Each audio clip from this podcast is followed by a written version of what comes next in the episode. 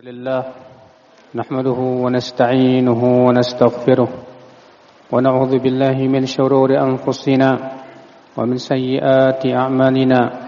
من يده الله فلا مضل له ومن يضلل فلا هادي له. وأشهد أن لا إله إلا الله وحده لا شريك له وأشهد أن محمدا عبده ورسوله. قال الله تعالى في كتابه الكريم يا أيها الذين آمنوا اتقوا الله حق تقاته ولا تموتن إلا وأنتم مسلمون. وقال تعالى يا أيها الناس اعبدوا ربكم الذي خلقكم من نفس واحدة وخلق منها زوجها وبث منهما رجالا كثيرا ونساء. واتقوا الله الذي تساءلون به والأرحم إن الله كان عليكم رقيبا. وقال تعالى يا أيها الذين آمنوا اتقوا الله وقولوا قولا سديدا يصلح لكم أعمالكم ويغفر لكم ذنوبكم ومن يطع الله ورسوله فقد فاز فوزا عظيما. أما بعد فإن أصدق الحديث كتاب الله وخير الهدي هدي محمد صلى الله عليه وسلم وشر الأمور محدثاتها وكل محدثة بدعة وكل بدعة ضلالة وكل ضلالة في النار أمة الإسلام Allah subhanahu wa ta'ala menjadikan kita hidup di dunia sebelum akhirat untuk menguji siapa yang bersungguh-sungguh melangkahkan melangkahkan kakinya menuju surganya dan siapa yang tidak bersungguh-sungguh untuk mencari keridhaan Allah Subhanahu wa taala. Allah menjadikan dunia penuh dengan ujian. Karena dengan ujian itu Allah ingin pilah dan pilih siapa orang-orang yang berhak masuk ke dalam surganya dan siapa yang ia akan dimasukkan ke dalam api neraka. Allah Ta'ala berfirman Alif Lam Mim Ahasiban nasu ayyutraku an yaqulu amanna wa la yuftanun Alif Lam Mim apakah manusia mengira akan dibiarkan berkata kami beriman sementara ia tidak diuji? Walaqad fatanna alladziina min qablihim fala ya'lamanna alladziina sadaqu wa la ya'lamanna al-kadzibin sungguh Allah telah menguji orang-orang sebelum mereka. Maka dengan ujian itu Allah mengetahui siapa yang sabar siapa yang jujur imannya dan siapa yang dusta keimanannya maka Allah pun berikan terus keujian demi ujian untuk kehidupan manusia terutama untuk orang-orang yang beriman. Karena dengan ujian itulah akan tersaring mana emas dan mana bukan. Dengan ujian itulah akan tersaring siapa yang benar-benar sabar menghadapi ujian dan siapa yang tidak sabar. Allah berfirman, "Walanabluwannakum bisyai'im minal khawfi wal wa naqsim minal amwali wal anfusi wath thamarat." Wabashiris sabirin. Sungguh kami akan uji kalian wahai kaum mukminin dan khitab ini ditujukan kita kepada kita semua kaum mukminin bahwa orang-orang yang beriman pasti dan pasti diuji. Sungguh kami akan uji kalian dengan sedikit rasa takut, rasa lapar, kekurangan harta, jiwa dan buah-buahan. Lalu Allah berfirman wa basyiris sabirin dan berikan kabar gembira bagi orang-orang yang sabar. Alladzina idza asabatuhum musibah, itu orang-orang yang apabila ditimpa musibah, mereka berkata, "Inna lillah wa inna ilaihi raji'un." Kami milik Allah dan kami akan kembali kepada Allah Subhanahu wa taala. Maka ya umat al-Islam, setiap kita harus sadar bahwa kita hidup di dunia tidak akan selamanya. Pastilah setiap orang yang menyatakan saya beriman Allah akan berikan ujian. Ujian itu dengan perintah-perintahnya. Ujian itu dengan larangan-larangannya. Ujian itu dengan kesusahan yang menimpanya. Atau bahkan terkadang dengan kesenangan. Karena kesenangan pun ujian hakikatnya. Allah berfirman, وَنَبْلُوكُمْ بِشَرِّ وَالْخَيْرِ fitnah. Dan kami akan uji kalian dengan kesulitan dan kesenangan sebagai fitnah untuk kalian. Umat al-Islam seorang hamba yang sadar dan menggunakan akal pikirannya Maka dengan ketika ketika ia menggunakan akal pikirannya tentang hakikat tujuan hidupnya, maka ia akan berusaha menguatkan dirinya untuk sabar menghadapi perintah-perintah Allah dan menjauhi larangannya. Ketika seorang hamba sadar bahwasanya dunia ini hanyalah ujian belaka, ia hidup di dunia tak akan selamanya, maka ia berusaha sekuat tenaga untuk ia bisa meninggalkan kemaksiatan-kemaksiatan kepadanya.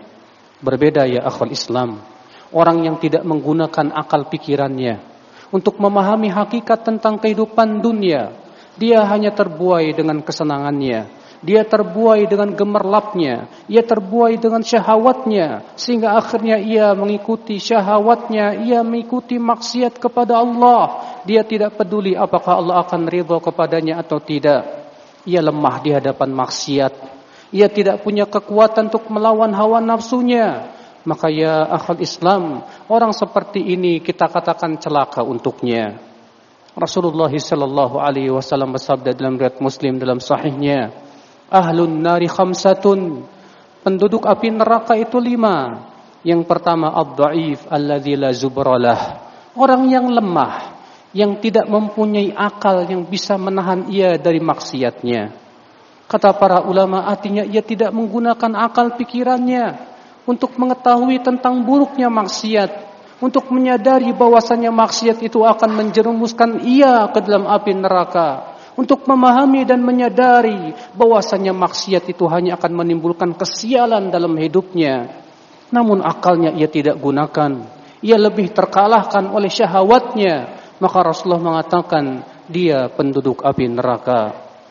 Maka ya akal Islam, kewajiban kita adalah untuk senantiasa sadar dan terus menyadari tentang mengapa Allah memberikan kepada kita perintah dan larangan karena semuanya itu untuk kemaslahatan diri kita di dunia ini. Semua itu ujian ya akal Islam. Tidak mungkin manusia dibiarkan oleh Allah seperti binatang ternak yang hidupnya hanya bersenang-senang dan mengikuti syahwat. Tidak mungkin Allah samakan mereka dengan itu. Oleh karena itulah Allah jadikan Nabi Adam alaihissalatu wassalam lebih tinggi derajatnya dari para malaikat karena Allah istimewakan dengan ilmu tentang Allah ilmu yang bisa membimbing kepada kebahagiaan ia di dunia dan akhiratnya. Faya umat al-Islam. Maka berbahagialah anda ketika anda berhasil berusaha untuk mengikuti wahyu dan berusaha ya akhal Islam untuk mengalahkan syahwat dan hawa nafsu. Kemudian kita berusaha untuk tunduk kepada Allah. Anda yakin seyakin-yakinnya bahwasannya apabila kita mengikuti Allah, Allah pasti tidak akan sia-siakan kita. Memang ya akal Islam. Mengikuti Allah dan Rasulnya terasa berat. Karena terbanyak sekali tantangan-tantangan yang harus kita hadapi. Tantangan itu terkadang dari diri kita sendiri berupa syahwat dan hawa nafsu. Tantangan itu terkadang dari keluarga kita dan lingkungan kita. Tapi ketika kita yakin bahwasannya akhirat itu benar-benar ada dan bahwasanya surga dan neraka itu benar-benar ada. Di situlah kekuatan itu akan ada di hati kita. Kita tidak peduli lagi dengan cercaan manusia. Yang penting Allah ridho kepadanya. Maka inilah ya akal Islam merupakan moto dan cita-cita seorang mukmin yang ia tahu dan yakin bahwa ia akan kembali kepada Allah. Aqulu qawli hadza wa astaghfirullah li wa lakum